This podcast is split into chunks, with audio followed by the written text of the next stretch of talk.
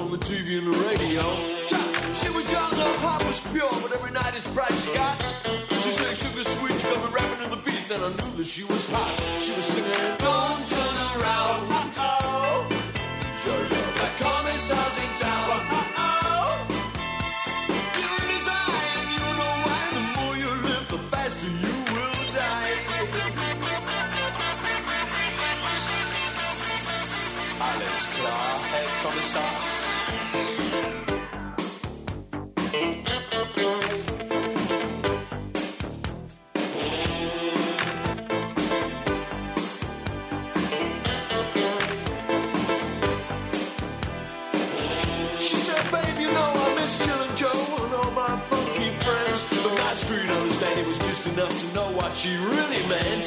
And I got to thinking while she was talking that her nose had told the story goes. I mean, she rides with the others in the subway singing, Don't turn around. Uh-oh. The commissar's in town. Uh-oh. If he talks to you and you don't know why, you say your life is gonna make you die.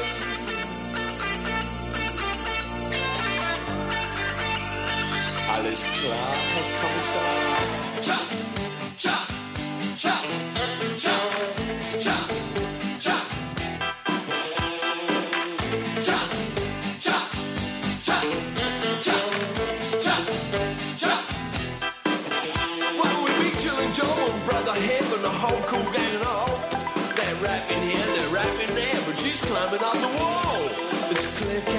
Commissar, cause all the children know. They were sliding down into the valley, they're all slipping on the same snow. Hear the children, don't turn around. Uh-oh. Jojo, the Commissar's in town. Uh-oh.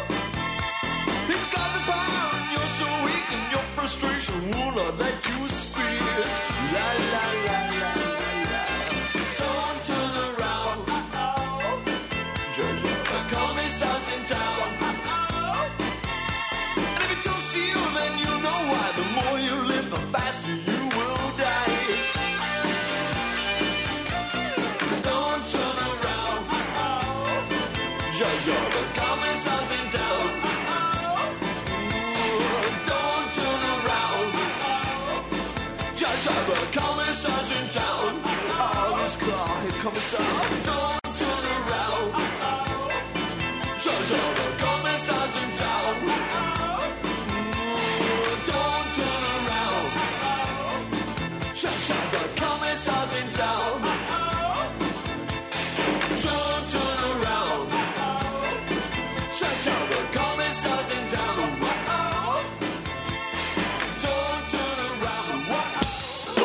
Música W Radio.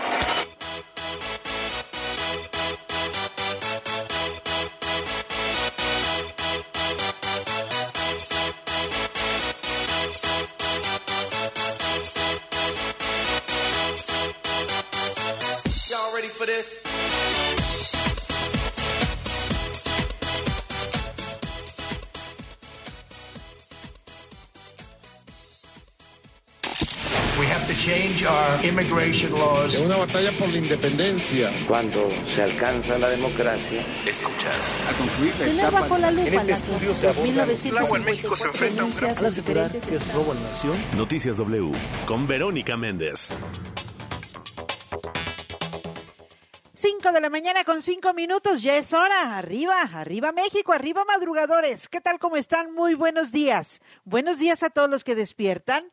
Buenos días a los que apenas van a descansar después de una jornada nocturna. Los que están en casa y los que no pueden quedarse en su casa. Muy buenos días. Los informo, los escucho y los leo. Estamos en vivo y en directo por la señal de W Radio México 96.9 y en arroba W Radio con el hashtag Vero Méndez o con el hashtag Noticias W. Cuéntenos cómo amanecen, cómo despiertan. Es martes, tiene lo suyo. Pasen por aquí. Bienvenidos todos a la información más importante de México y del mundo primero que nadie y antes de que salga el sol. Yo soy Verónica Méndez. Hoy es martes 21 de febrero del 2023. Son las 5 de la mañana con 5 minutos y arrancamos porque para luego es tarde. Noticias W. Buenos días Ciudad de México. Buenos días Víctor Sandoval. Pero muy buenos días, ya aquí iniciando actividades este martes y sobre todo para estar pendiente de movilizaciones que se tienen previstas a lo largo de las próximas horas. Desde el día de ayer, una manifestación en la zona de Conagua, en lo que es la zona de Insurgente Sur y Copilco, donde se iban bloqueando insurgentes, posteriormente abrieron la circulación y finalmente se quedó este grupo de campesinos acampando tanto en lo que es la banqueta de lo que es la Conagua, incluso ingresaron a lo que es planada de este edificio del gobierno federal, donde permanecen estos eh, campesinos y bueno, tienen eh, bloqueado lo que son los accesos a este edificio de Conagua. Vamos a ver en las próximas horas si son atendidos o bien pueden ser desalojados por parte de uso de la fuerza. De momento, sin mayor problema, los fines de campaña permanecen en ese lugar y no se afecta la circulación en esa parte de Insurgente Sur. Aquí, en el centro histórico, también se tienen previstas algunas manifestaciones en la zona del Palacio Nacional, también en la Secretaría de Gobernación, pero de momento sin mayor problema. Pero el reporte. Perfecto, a tomarlo muy en cuenta. Gracias, gracias Víctor Sandoval, que tengas buen martes. Igualmente, pero buenos días. El clima del meteorológico. Vámonos, vámonos corriendo con los expertos al Servicio Meteorológico Nacional de la Comisión Nacional del Agua para que no nos gane el clima y no nos sorprenda. Juanita Díaz, adelante, qué gusto saludarte. Hola, Vera, muy buenos días. Pues se comenta que hoy el Frente Frío número 34, 34 y la séptima tormenta invernal que se desplazarán gradualmente sobre el noroeste y norte del país ocasionarán lluvias puntuales muy fuertes en Sonora, fu- fuertes en Sinaloa, Chihuahua y Durango, además de chubascos en la península de Baja California y Coahuila. El ambiente va a ser muy frío, gélido y posible eh, caída de nieve o agua nieve en las sierras de Baja California, Sonora y Chihuahua. Estas condiciones se van a extender hacia Sinaloa y Durango a partir de esta noche. Sin embargo, este Asimismo, el ambiente fresco a templado durante el día, con, con rachas intensas de viento en el norte del Golfo de California, acompañadas de tolvaneras en Baja California, Sonora, Chihuahua y Durango. Por otra parte, la entrada de humedad del Océano Pacífico ocasionará algunos chubascos en Chiapas y lluvias aisladas en Oaxaca el ingreso de humedad también de los del Golfo de, de, perdón del Mar Caribe va a estar originando algunas lluvias aisladas también en el estado de Quintana Roo. Eh, se prevé viento del sur en, eh, con rachas eh, fuertes a lo largo del Golfo de México y en algunos estados del sureste del país, con rachas de viento perdón, esas rachas de viento también eh, se pronostican para la península de Yucatán. En el resto del territorio nacional se prevalecerá el tiempo estable con el ambiente vespertino cálido a caluroso.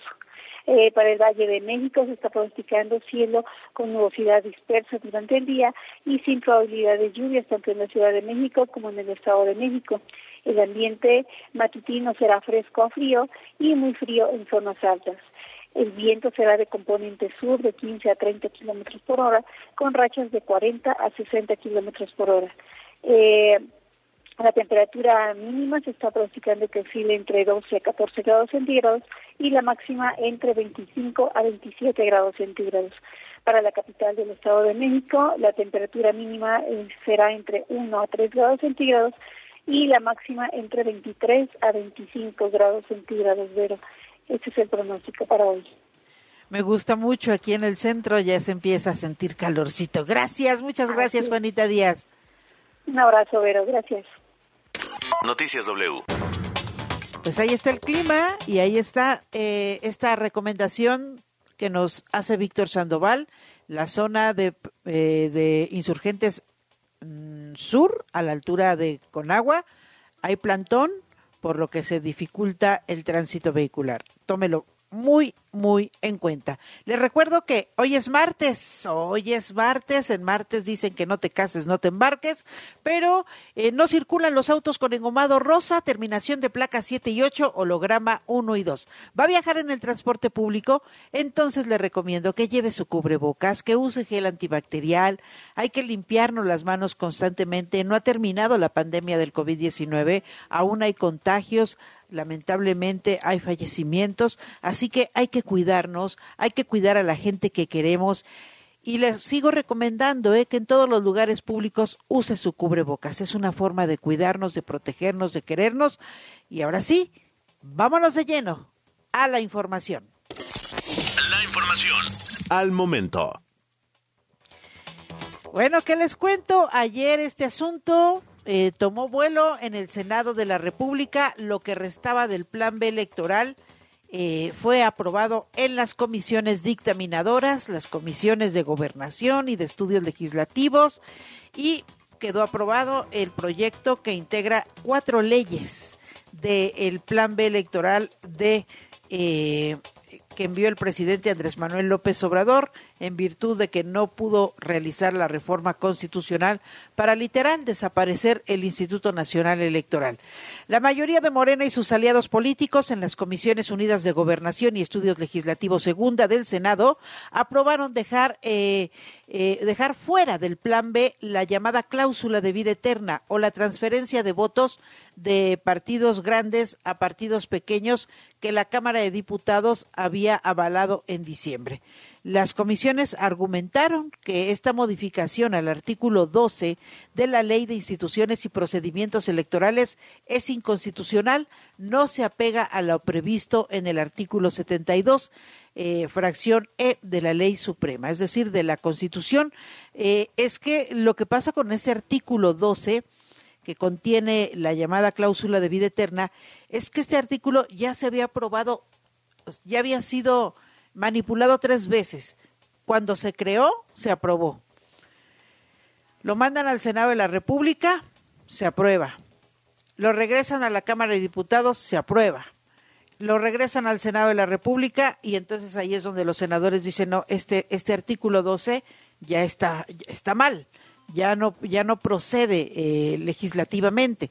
Y entonces dicen la mayoría de Morena y sus aliados, va para afuera, lo sacan de la, de, de el proyecto del plan B electoral y entonces aprueban todo el resto. Aunque la oposición eh, se posicionó en contra de la cláusula de vida eterna, descalificó el dictamen que tildó de mero documento eh, y que avala, la, eh, avala una violación a la Constitución. Antes de que iniciaran las discusiones, el senador Ricardo Monreal pidió que sí se discutiera el tema de la de la transferencia de votos para que se le diera fin de una vez y para siempre. Esto antes de que se sentaran a la mesa las comisiones dictaminadoras. Vamos a escuchar a Ricardo Monreal. Eh, no sabemos qué va a pasar en la tarde, es una discusión que las comisiones tienen que dar. Yo soy de la idea que deberíamos entrar a fondo y allanarnos, es decir, eliminarla y prohibirla de una vez por todas. No esperar otro momento de discusión, sino que ahora esa cláusula contenida en el artículo 12 de la ley respectiva sea prohibitiva y sea eliminada.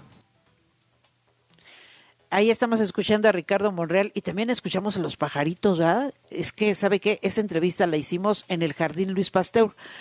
Este jardín que está al lado del Senado de la República y que por casi tres años, tres años fue ocupado por eh, colectivos a favor del consumo lúdico de la marihuana y que hicieron sus campamentos y que le quemaban las patas al diablo y apestaba todo el Senado de la República a mera marihuana. Sí, ¿eh? Sí, sí, sí. Llegaba el olor hasta el patio central del Senado de la República.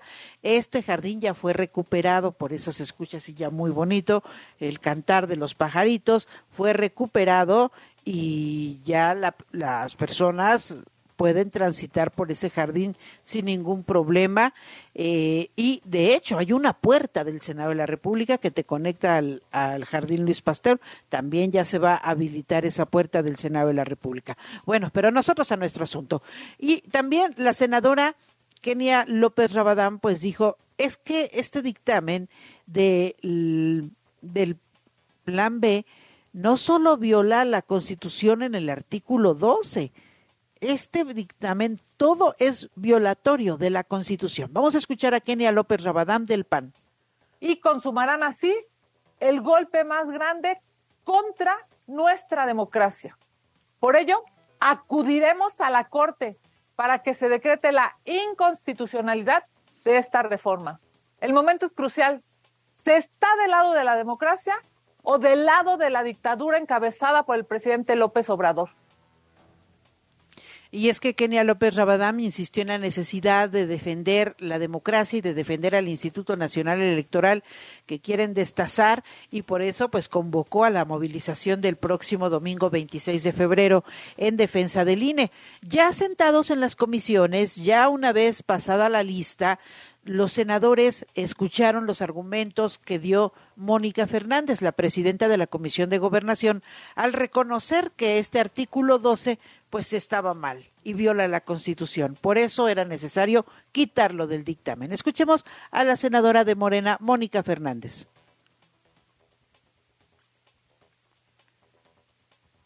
En este sentido, al no aprobarse la modificación que consideramos que no debió hacer la Cámara de Diputados, más allá del contenido del artículo, el procedimiento no estamos, o sea, creemos que no está apegado a este artículo 72. Y bueno, eran los argumentos. Llegó el momento en que la senadora del PRI, Claudia Ruiz Maciú, les dijo, bueno, Está bien, nosotros rechazamos la cláusula de vida eterna, pero entre más hablan, más me revuelven. Como que no entiendo qué, qué, es lo que quieren. Si al final todo su proyecto está mal, todo su proyecto viola la Constitución, así aprobemos una parte o aprobemos todo, eh, se viola la Constitución. Vamos a escuchar a Claudia Ruiz Vacio. Pero a mí lo que me preocupa y mucho es que de alguna manera todos aquí claros de que la Cámara de Diputados cometió una violación al procedimiento nosotros con una votación estemos convalidando otra esas violaciones al procedimiento. Entonces confieso que yo no sé cuál sería la salida. Nada más digo, entre más los oigo más me confundo porque más claro me queda que estuvo mal la Cámara de Diputados, que estuvo mal la mesa directiva del Senado en recibir la minuta y que estamos pésimos nosotros tratando de convalidar aún con el voto de un dictamen que efectivamente reitera lo que ya se había votado y por eso no puede separar el 12 y no hay articulado y está un poco extraño, pues estaríamos reafirmando una violación del procedimiento legislativo que contiene el 72. En esa misma línea se posicionó la senadora del PAN, Nadia Navarro. Me parece que es un proceso bastante desasiado y ustedes serán responsables, pero les agradecemos que nos ayuden a tumbar de manera integral el dichoso plan B, que es destazar al órgano electoral, porque el plan A era desaparecerlo. Y eh, escuchamos en este momento a la senadora Claudia Anaya, también del PRI, que dijo, bueno, pues al final de cuentas, eh, todo el plan B viola la Constitución, todo el plan B es violatorio de la Constitución, no, no nos salgan con que hay nada más el artículo 12, no, todo el plan B es violatorio de la Constitución, les dijo Claudia Naya. Se dieron un encontronazo leve, leve, no, no, no crean que... Eh, se confrontaron duro Emilio Álvarez y Casa y Félix Salgado Macedonio. El senador Emilio Álvarez y Casa del Grupo Plural dijo, ¿cómo es posible que muchos, muchos que ahora forman parte de Morena, apenas hace años defendían la democracia, eh, bloqueaban calles, tomaban tribunas para defender el voto, para defender la democracia, para defender a las autoridades electorales. Y ahora pues ya se los devoró la corrupción, se los devoró eh, este sistema, ahora están del lado de, de, de Morena eh, poniéndole bloques a la democracia se lo dijo directamente Emilio Álvarez y Casa a Félix Salgado Macedonio. Es que Félix Salgado Macedonio, pues ya es una chucha cuerera, cuerera eh, es un legislador que tiene, yo creo que como 30 años, ¿eh? Cuando yo empezaba de reportera, él ya era diputado federal, creo. Entonces, ya, la verdad es que Félix Salgado Macedonio tiene una muy eh, larga trayectoria legislativa. Y entonces, en un momento, en un tiempo, cuando fue diputado federal, le decían el diputado Costales.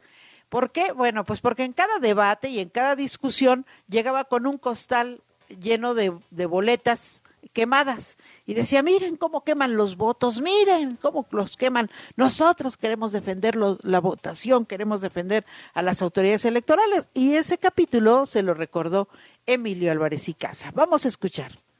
El cállate chachalaca del 2006 lo vamos a vivir ahora atómicamente, porque se le quiere dar permiso a los que hoy gobiernan para poder usar recursos, medios y tiempos en campaña. ¿Y defenderemos el voto? Claro que sí, así como tú lo defendiste cuando sacaste el costal de votos. Así, así le llamaban al famoso diputado Costales, cuando sacaba costales con las boletas quemadas. Esa historia ya se olvidó porque el poder los tragó y la corrupción también. Y Emilio, eh, Emilio Álvarez y Casa le dijo, pues tú eras el diputado Costales, ya se te olvidó cómo te eh, trepabas a, a, cerrar la tribuna, a defender el voto, y ahora ya se te olvidó. Y entonces le respondió Emilio Álvarez, y, eh, le respondió Félix Salgado Macedonio de esta manera. Vamos a escuchar y nosotros vamos a sacar la mayoría de los textos a favor y solamente vamos a excluir el 12. Quede claro. Pero la diferencia entre ustedes y nosotros es que ustedes no traen candidatos de peso. Andan inflando, con todo respeto, monos del pasado. No traen candidato con la fuerza popular que traen los nuestros. Y es que Félix Salgado, pues, pasó a hablar sobre la marcha que habrá el próximo eh, domingo en defensa de la democracia y en defensa del INE y les, les decía, no, pues si no tienen candidato, no tienen que, que a quién promocionar, por eso andan haciendo sus marchas y, y, demás. Vamos a escuchar a la senadora del PAN, Nadia Navarro, que también se pronunció en contra de este proyecto de ley sobre todas las cosas con absoluto desconocimiento del proceso legislativo, tomaron como evidencia para hacer la modificación a algo que no tenía modificación. Creo yo que hoy la ciudadanía se encuentra profundamente confundida respecto de este tema y creo yo que tenemos la obligación de apegar lo más posible a la ley y de mi parte le puedo decir que no puedo caminar con este proyecto porque evidentemente este dictamen propone dos cuestiones que al final del día son violatorias de la ley. Bueno, todo este dictamen que se aprobó ayer en las Comisiones Unidas del Senado de la República se fue ya directamente al Pleno y se espera que en la sesión de hoy se le dé la primera lectura y en la sesión de mañana miércoles sea aprobado por el Pleno para enviarse a la publicación al Ejecutivo Federal. Vámonos a otros temas. Octavio García sobre el asunto de la tesis de la ministra Yasmín Esquivel. Adelante, Octavio. Buenos días.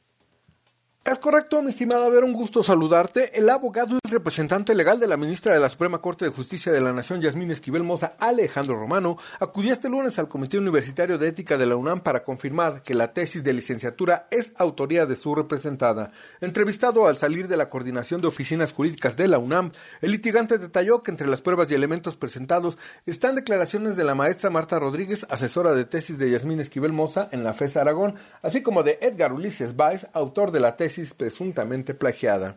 Además, dijo, fueran presentadas constancias relativas a pronunciamientos llevados a cabo por diversas personas. En lo esencial son pruebas que sin duda alguna ponen de manifiesto que Yasmín Esquivel Moza es la autora de la tesis que presentó para obtener el grado de licenciado en Derecho hace aproximadamente 35 años. Dijo que la ministra y exalumna de la Facultad de Estudios Superiores Aragón es la autora de la tesis que supuestamente se dice que plagió de otro alumno y en eso se sustenta su defensa. La, la defensa se sustenta en muchas más cuestiones que esa. En lo esencial, la defensa en lo esencial se sustenta en que Yasmín Esquivel es la autora de su tesis profesional. Ese es el punto número uno de la defensa. Ella es la autora de su tesis profesional. Alejandro Romano aseguró que en este país todos y cada uno tenemos derechos a la presunción de la inocencia que no se le respetó a Yasmín Esquivel desde el momento mismo en que se publicó el reportaje sobre su tesis, pues no se le cuestionó al respecto antes de publicar, como marcaría un verdadero rigor periodístico. Además descartó cualquier intento de callar a la Universidad Nacional Autónoma de México. Lo que estamos haciendo es obtener el beneficio cautelar que obtiene cualquier persona que acude en defensa de un derecho humano fundamental como es el honor para no ser linchado. ¿Para qué? Para que no se atente contra su buen nombre, para que no se destruya su reputación. De eso se trata el asunto. Es un asunto en relación con autoridades concretas que llevaron actos que estimamos que son notoriamente arbitrarios en perjuicio de Yasmín Esquivel. Nada que ver con nuestra alma mater, con la máxima casa de estudios. Absolutamente nada que ver. Ella está en un plano muy superior a todo esto. Hasta aquí mi reporte, pero muy buenos días. Buenos días, gracias, gracias por la información, Octavio García. Pues ahí va el caso, así va el caso de la ministra Yasmín Esquivel. Están presentando, ahora sí que dirían los abogados, pruebas de descargo.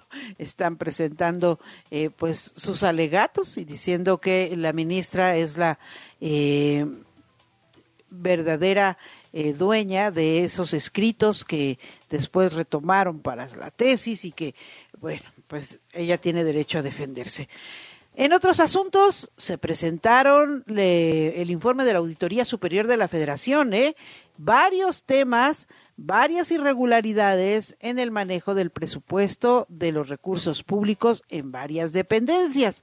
De entrada, México compró dos veces las vacunas eh, contra el COVID-19, pero estas vacunas no se aplicaron, se echaron a perder. Más detalles, Jaime Obrajero, adelante, buenos días. ¿Qué tal, Vero? Buen día. Así es, el auditor superior de la Federación, David Colmenares Páramo, presentó a la Comisión de Vigilancia de la Cámara de Diputados los informes individuales de la cuenta pública 2021 y un informe especial de 2010 al 2022 de los cuales se desprenden irregularidades por más de 64.835 millones de pesos, de los cuales apenas se han recuperado cerca de 3.000, por lo que resta por aclarar más de 61 mil millones de pesos. David Colmenares explicó a los legisladores que tan solo de septiembre de 2022 a lo que va de este año, es decir, en los últimos meses, se han presentado 34 denuncias que involucran más de 7 mil millones de pesos, en su mayoría por las revisiones de las cuentas públicas de 2016 a la fecha, y que incluyen las irregularidades detectadas en el 2019 en el organismo llamado Seguridad Alimentaria Mexicana, Segalmex, que sustituyó a la CONASUPO. Vamos a escuchar. Los cuales haciendo un monto de daños determinados por cerca de 25 mil millones de pesos y más de 203 millones de dólares. En particular, en los últimos seis meses, septiembre de 22 a la fecha, se han presentado 34 denuncias que involucran más de 7 mil millones de pesos, precisando que en su mayoría dichas denuncias corresponden a las revisiones de las cuentas públicas de 2016 a la fecha. En todos los casos, ya he presentado 12 denuncias relacionadas con las cuentas públicas 2019 y 2020 en las operaciones de Segalmex durante ese periodo. Explicó también que desde el 2018 se han presentado ante la Fiscalía General de la República más de 240 denuncias de las revisiones a las cuentas públicas de 2012 a 2020. El titular de la Auditoría Superior de la Federación admitió que pese a los esfuerzos de supervisión del gasto público, persisten añejas prácticas de corrupción, por lo que es indispensable prevenir esos mecanismos perversos. Vamos a escuchar. La premisa que anima este esfuerzo de fiscalización consiste en asegurar el uso eficiente de los recursos públicos, pero también en combatir y erradicar añejas prácticas para maquinar fraudes o usar empresas factureras como mecanismos perversos que favorecen la corrupción. Sabemos todos que la corrupción es en parte un problema de carácter estructural en el que las medidas regresivas y de contención siempre son necesarias, pero nunca suficientes. Lo ideal es prevenir, prevenir, prevenir. Cabe mencionar que del monto detectado en la cuenta pública 2021, el 82.9% de las irregularidades fueron cometidas en los estados y municipios. Pero este es el reporte que tenemos. Gracias, gracias por la información, Jaime Obrajero. Pues ahí están eh, los las revisiones de la Auditoría Superior de la Federación sobre el presupuesto que se hace en la Administración Pública. Eh, mi compañera, eh, colega Nurit Martínez del diario El Sol de México publicó específicamente las irregularidades que se encontraron en la Auditoría Superior de la Federación relativas a la compra de vacunas contra el COVID-19 y eh, publica que la compra, la recepción, el almacenamiento y la administración de las vacunas contra el COVID-19 en la segunda ola de contagios de la pandemia se realizó en medio de irregularidades, como el pago duplicado a dos farmacéuticas y más de un millón y medio de vacunas caducadas. Así lo indica la Auditoría Superior de la Federación. El apartado de adquisición y distribución de vacunas de COVID-19 de la Auditoría Superior de la Federación afirma que se destinó más de 27 mil 31 millones de pesos del Fondo de Salud para el Bienestar, el FONSAVI, operado por el Instituto de Salud para el Bienestar, el INSABI, para comprar vacunas contra el COVID-19. Tras la revisión se emitieron seis recomendaciones, de las cuales dos son eh, promociones de responsabilidad administrativa sancionatorias, luego de que el Laboratorio y Biológicos y Reactivos de México, Birmex, notificara la disposición final de un millón seiscientos treinta y 1.610 dosis de vacunas contra el COVID-19 con caducidad vencida, que se encontraban resguardadas en el almacén del Instituto Nacional de Virología y que habían caducado en los meses de marzo y de abril del 2022. La estrategia, seis meses después, los supervisores de la Auditoría Superior de la Federación regresaron al lugar y verificaron que aún continuaban los biológicos en ese almacén. Hay que señalar, la estrategia de vacunación en México estuvo a cargo del subsecretario de Prevención y Promoción de la Salud, Hugo López Gatel. Esto lo arroja la Auditoría Superior de la Federación. Dice que el gobierno federal pagó dos veces por vacunas contra el COVID-19 y 1.6 millones de esas vacunas caducaron es parte de la Auditoría Superior de la Federación y de la publicación que realiza Nurit Martínez en El Sol de México. Mucho que preguntar, mucho que cuestionar, mucho que indagar sobre estas eh, vacunas que se que caducaron y que pagaron dos veces. Vamos a más noticias, vamos a más informaciones. ¿Cómo anda el desempleo? Octavio García, regreso contigo, adelante. Hola, ¿qué tal, Vero? Muy buenos días, un gusto saludarte. El Instituto Nacional de Estadística y Geografía, el INEGI, dio a conocer este lunes que la tasa de desempleo en México descendió en el cuarto trimestre de 2022 a un 3% de la población económicamente activa, conocida como PEA dato inferior al 3.7% del mismo periodo, pero del 2021. Un total de 58.3 millones de personas se encontraban ocupadas, 1.7 millones de personas más con relación al mismo trimestre de 2021 y 1.8 millones de desempleados, indicó el organismo autónomo en su reporte. Asimismo, la tasa de desempleo de octubre a diciembre es inferior a la de 3.4% que reportó el Instituto de Estadística en el tercer trimestre de 2022, con base en la encuesta nacional de ocupación y empleo conocida como ENOE. La población económicamente activa del cuarto trimestre del año fue de 60.1 millones de personas de 15 años y más, lo que representó una tasa de participación de 60.4% y una población superior en 1.4 millones a la de los últimos tres meses del 2021. Las personas subocupadas, es decir, aquellas que declaran tener necesidad y disponibilidad para trabajar más horas, fueron 4.4 millones, un 7.5% de la población ocupada un porcentaje inferior a 10.6% del cuarto trimestre de 2021. En cuanto a sectores de informalidad, las áreas con más incrementos interanuales de empleo fueron el comercio, con un aumento de 279 mil personas, la industria manufacturera con 260 mil y restaurantes y alojamiento con 217 mil. Los trabajadores del sector informal en el cuarto trimestre totalizaron 32.2 millones, lo que bajó la tasa de informalidad a 55.1%, unos 0.7 puntos porcentuales menos que un año antes. La población ocupada por sector de actividad se distribuyó con 62.7% en el sector terciario o de servicios, 24.9% en el secundario o industrial y 11.8% en actividades primarias. Por género, la población económicamente activa femenina de octubre a diciembre fue de casi 24 millones y la masculina de 35.74 millones con una tasa de participación económica de 46.2% en las mujeres en edad de trabajar y de 76.5% en los hombres.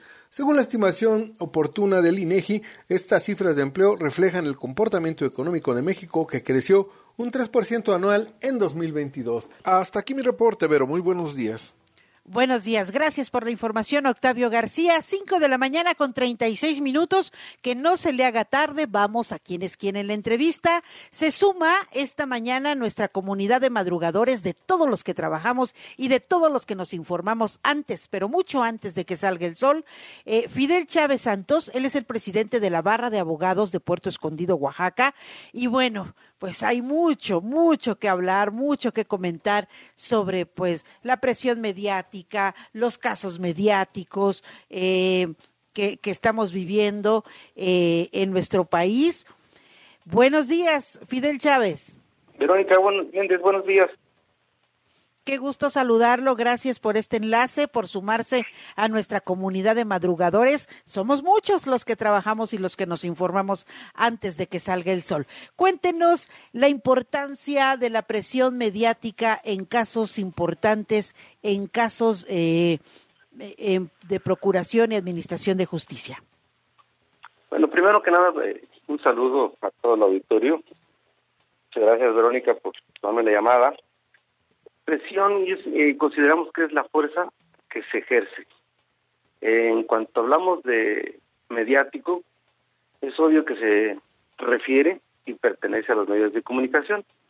En este caso, si hablamos de presión mediática de los medios de comunicación, es el peso de opinión. Y se dan en aquellos casos que son hechos delictivos o accidentes desgraciados en donde han recibido una atención extraordinaria por parte de los medios de comunicación. Y en todo el país, y sobre todo en Oaxaca, no es ajeno a ello. Mire, muchas veces vemos que los fiscales y los jueces se ven condicionados a solicitar y, y otorgar medidas cautelares, como la prisión preventiva, sin, sin importar que vulneran derechos primordiales de los procesados derechos que ya están consagrados en la Constitución, reconocidos por la jurisprudencia y por los tratados internacionales. Pero ¿por qué? ¿Por qué es esto? ¿Por qué los medios de comunicación ejercen esa presión? Y cuando hablamos de medios de comunicación no nos referimos precisamente a la radio, a la televisión, a la prensa. Eh, hoy en día nos, referimos a todos los medios de comunicación eh, que nos permiten a través de la Internet, teléfono, las redes sociales, etcétera. Bien, decía que a, través de esa presión, eh, tanto los agentes del Ministerio Público, mal llamados fiscales, y los jueces, ya sea de primera instancia, ya sean del fuero común o fuero federal, se, se ven obligados, precisamente por esta presión mediática, a solicitar y otorgar esta medida cautelar de prisión preventiva. Y eh, esto puede, eh, como, lo, como lo he dicho, vulnerar, violar los derechos de las personas que se encuentran detenidas. O también al revés, ¿no, licenciado? Como fue el caso de María Elena Ríos y que al exdiputado Juan Antonio Vera Carrizales ya lo estaban dejando en libertad, ya siga su proceso fuera de, prisión y bueno, ahí vino toda la movilización mediática eh, para pues para presionar cómo era posible que este hombre que intentó matar con ácido o u ordenó que, se atacara con ácido a la saxofonista María Elena Ríos, eh, llevara su caso fuera de prisión, muy feliz y muy campante, ¿no? Mm, Verónica, eh, muchas veces se da un doble juzgamiento, tanto por el Poder Judicial como por los medios de opinión. Eh, en este caso concreto, aún no se está con cosa juzgada para decir que efectivamente esta persona es el culpable o es inocente. Claro. Entonces, eh, aquí en este caso, por decir algo en, lo particular, porque podemos mencionar varios, no nomás en, nuestra ciudad. Eh, ahorita tenemos un caso a nivel nacional y, y, que creo que tiene repercusión a nivel internacional, el caso de de la ministra en cuanto a problema de, de, investigación que, que hace ahorita la UNAM sobre su tesis, ¿no? Y ya mediáticamente todo el mundo se va sobre ella, pues, ¿no? Y sin, sin esperar a llegar a que exista o se dé una sentencia en el caso. Efectivamente, vuelvo a, a recalcar que, por ejemplo, hoy tenemos que los medios de comunicación eh, ya no ya no necesita la información ya no diaria sino instantánea sobre los desarrollos de los acontecimientos los procedimientos y juicios. En este caso oiga abogado. sí. Hablando de casos mediáticos eh, pues hoy se retoma eh, la deliberación sobre el caso de Genaro García Luna este proceso que se sigue en Estados Unidos y que es de alto impacto en virtud de que se trata del primer funcionario público de, alto grado, secretario de Estado, que es, eh, señalado, que es investigado y que, bueno, eh, ya se presentaron las pruebas, los testimonios, las pruebas, los alegatos y ahora el jurado está por deliberar. Independientemente de cuál sea la la sentencia, abogado, ¿qué nos deja el caso de Genaro García Luna? Eh, en cuanto en el marco mediático, ¿qué nos deja? Que para la gran mayoría de, los mexicanos, sobre todo, es culpable. Es un funcionario de dos administraciones con que los mismos medios de comunicación nos han dado hechos evidentes. Eh, para nosotros ya es culpable. Pero así como usted lo dice, Verónica, efectivamente están deliberando el jurado y creo que este jueves ya tienen el veredicto. Para ellos son otras las circunstancias las que están analizando y son los que van a decidir si efectivamente es culpable o inocente de los hechos que le imputa ahí sí la fiscalía, ahí sí eh, los la parte acusadora es un fiscal.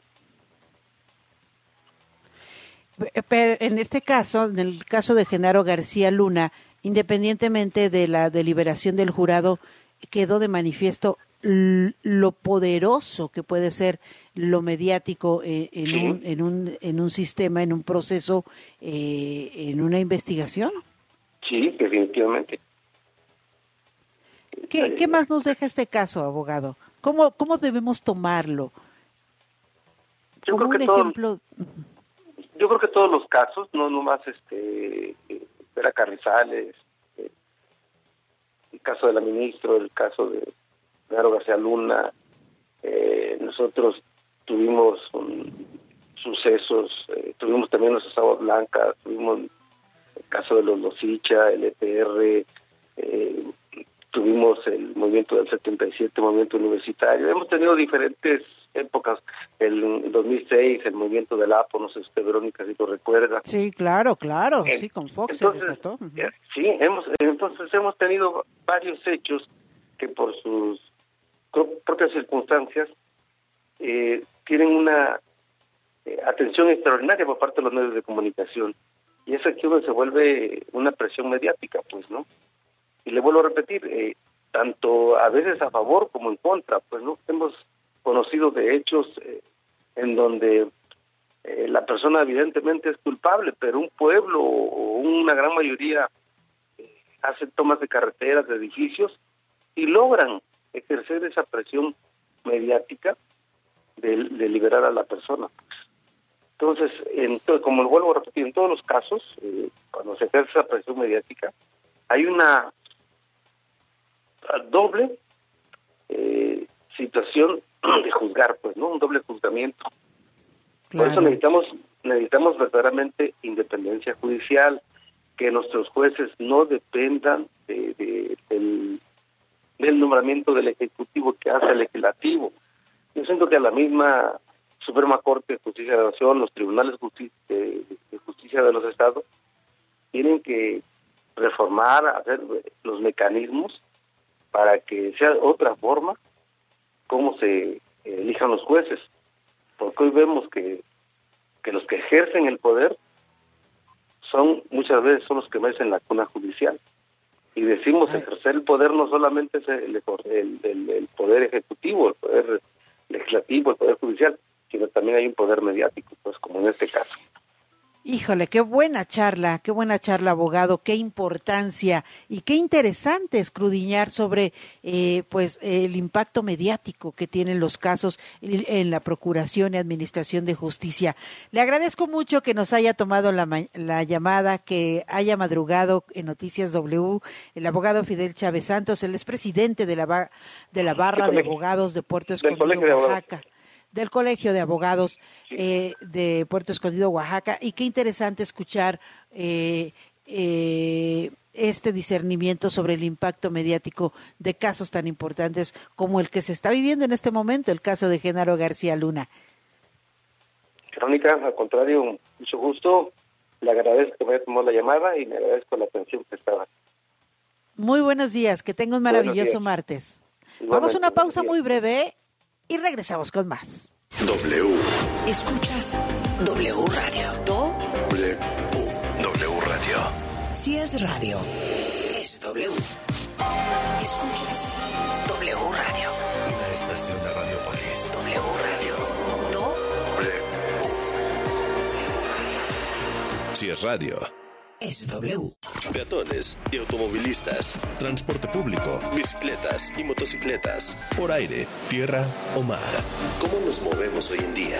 Movilidad W por W Radio. Hola, soy el profe Elías de Movilidad W y desde el 2020 en la Ciudad de México tenemos la tarjeta de movilidad integrada consiste en un solo plástico que funciona para pagar los diferentes tipos de transporte público de la zona conurbada. Esto es metro, metrobús, tren ligero, red de transporte de pasajeros o RTP, corredor cero emisiones, ecobici, cablebús y mexibus.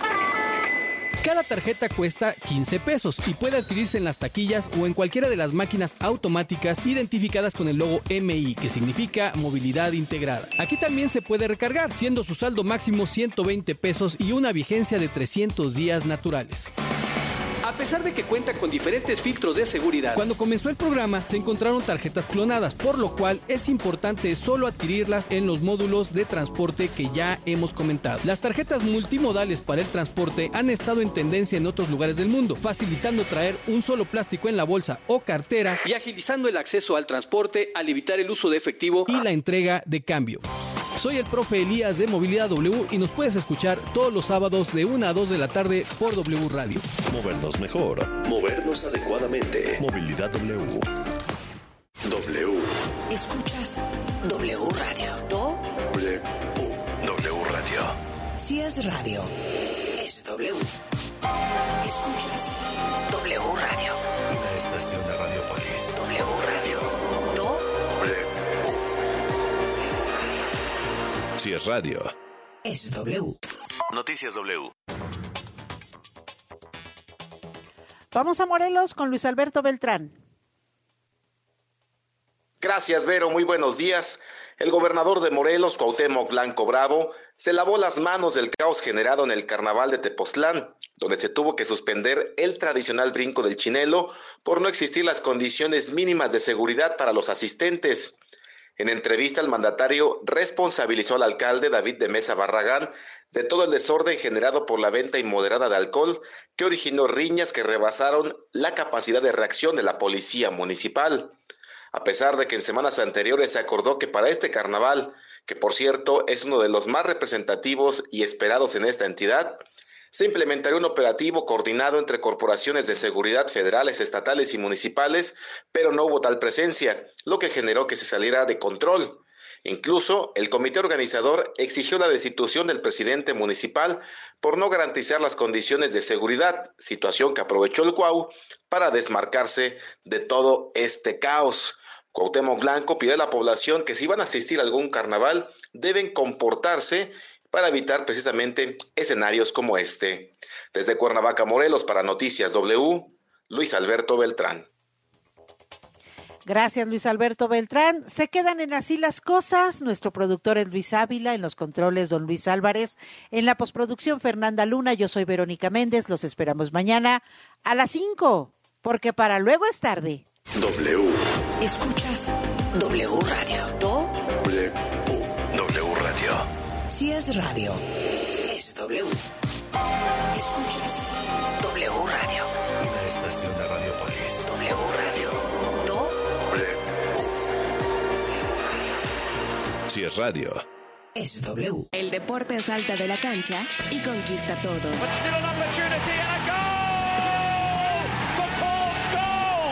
Los libros, las películas y los documentales que nos hacen saborear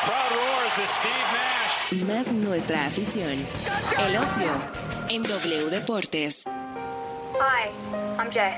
Welcome to my video vlog. En 1999, Jesse Martin, a sus 16 años, se convirtió en la persona más joven en circunnavegar el planeta sin paradas y sin asistencia. O sea, sin motor. El total de su viaje fue de 328 días y su aventura quedó plasmada en un documental y un libro llamados Lionheart, como el nombre de su nave. Pero esta es una doble recomendación, pues resulta ser que ese libro fue el que sus padres le leyeron a Jessica Watson cuando tenía 11 años. Toda esta familia australiana era fan de navegar, por lo que no sorprendió tanto que Jessica, inspirada en Jessie, les dijera que quería replicar la hazaña, pero a los 12 años. El gobierno inclusive trató de promulgar una ley que impidiera poner en riesgo a menores de edad, pero Jessica se adelantó y partió en 2009.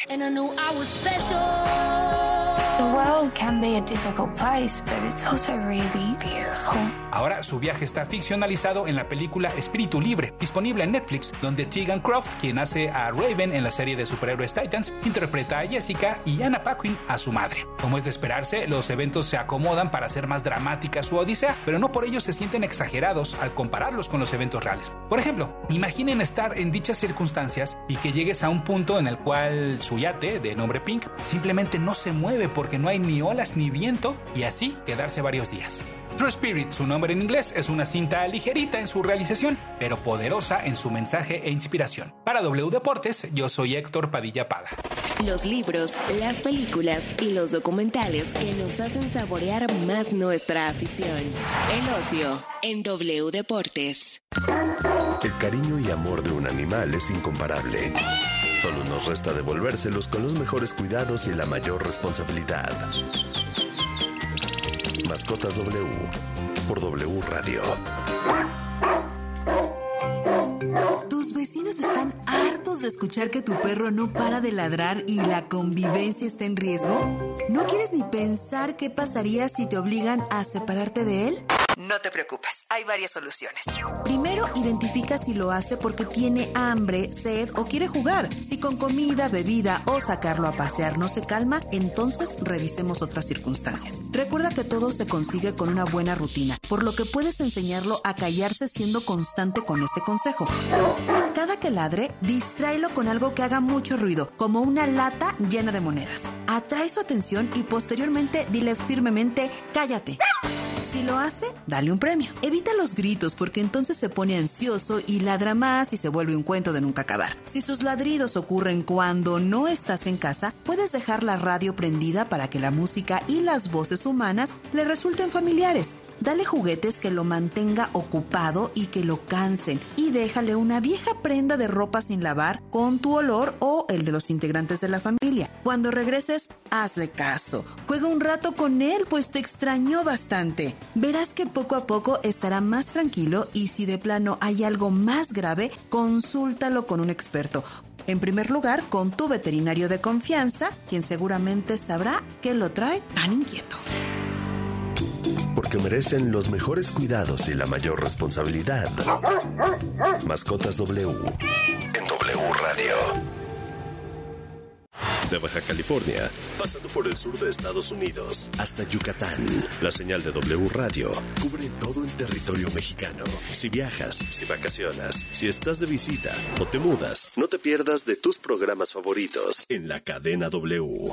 Ensenada, Mexicali, Tijuana, Ciudad Juárez, Irapuato, León, Acapulco, Puerto Vallarta, Guadalajara, Michoacán, Cuernavaca, Oaxaca, Querétaro, San Luis Potosí, Culiacán, Matamoros, Reynosa, Nuevo Laredo, Tampico, Mérida y Zacatecas. En cualquier lugar, wradio.com.mx y en nuestra app.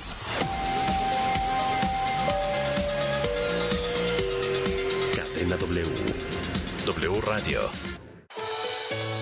Amanda Miguel y Ana Victoria Verdaguer regresan al Auditorio Nacional para un homenaje a Diego Verdaguer. Mi buen corazón, yo quiero saber. Siempre te amaré Tour. 16 de marzo, Auditorio Nacional. Adquiere tus boletos en el sistema Ticketmaster o escuchando la programación en vivo de W Radio. Amanda Miguel y Ana Victoria Verdaguer. Siempre te amaré Tour. W Radio invita.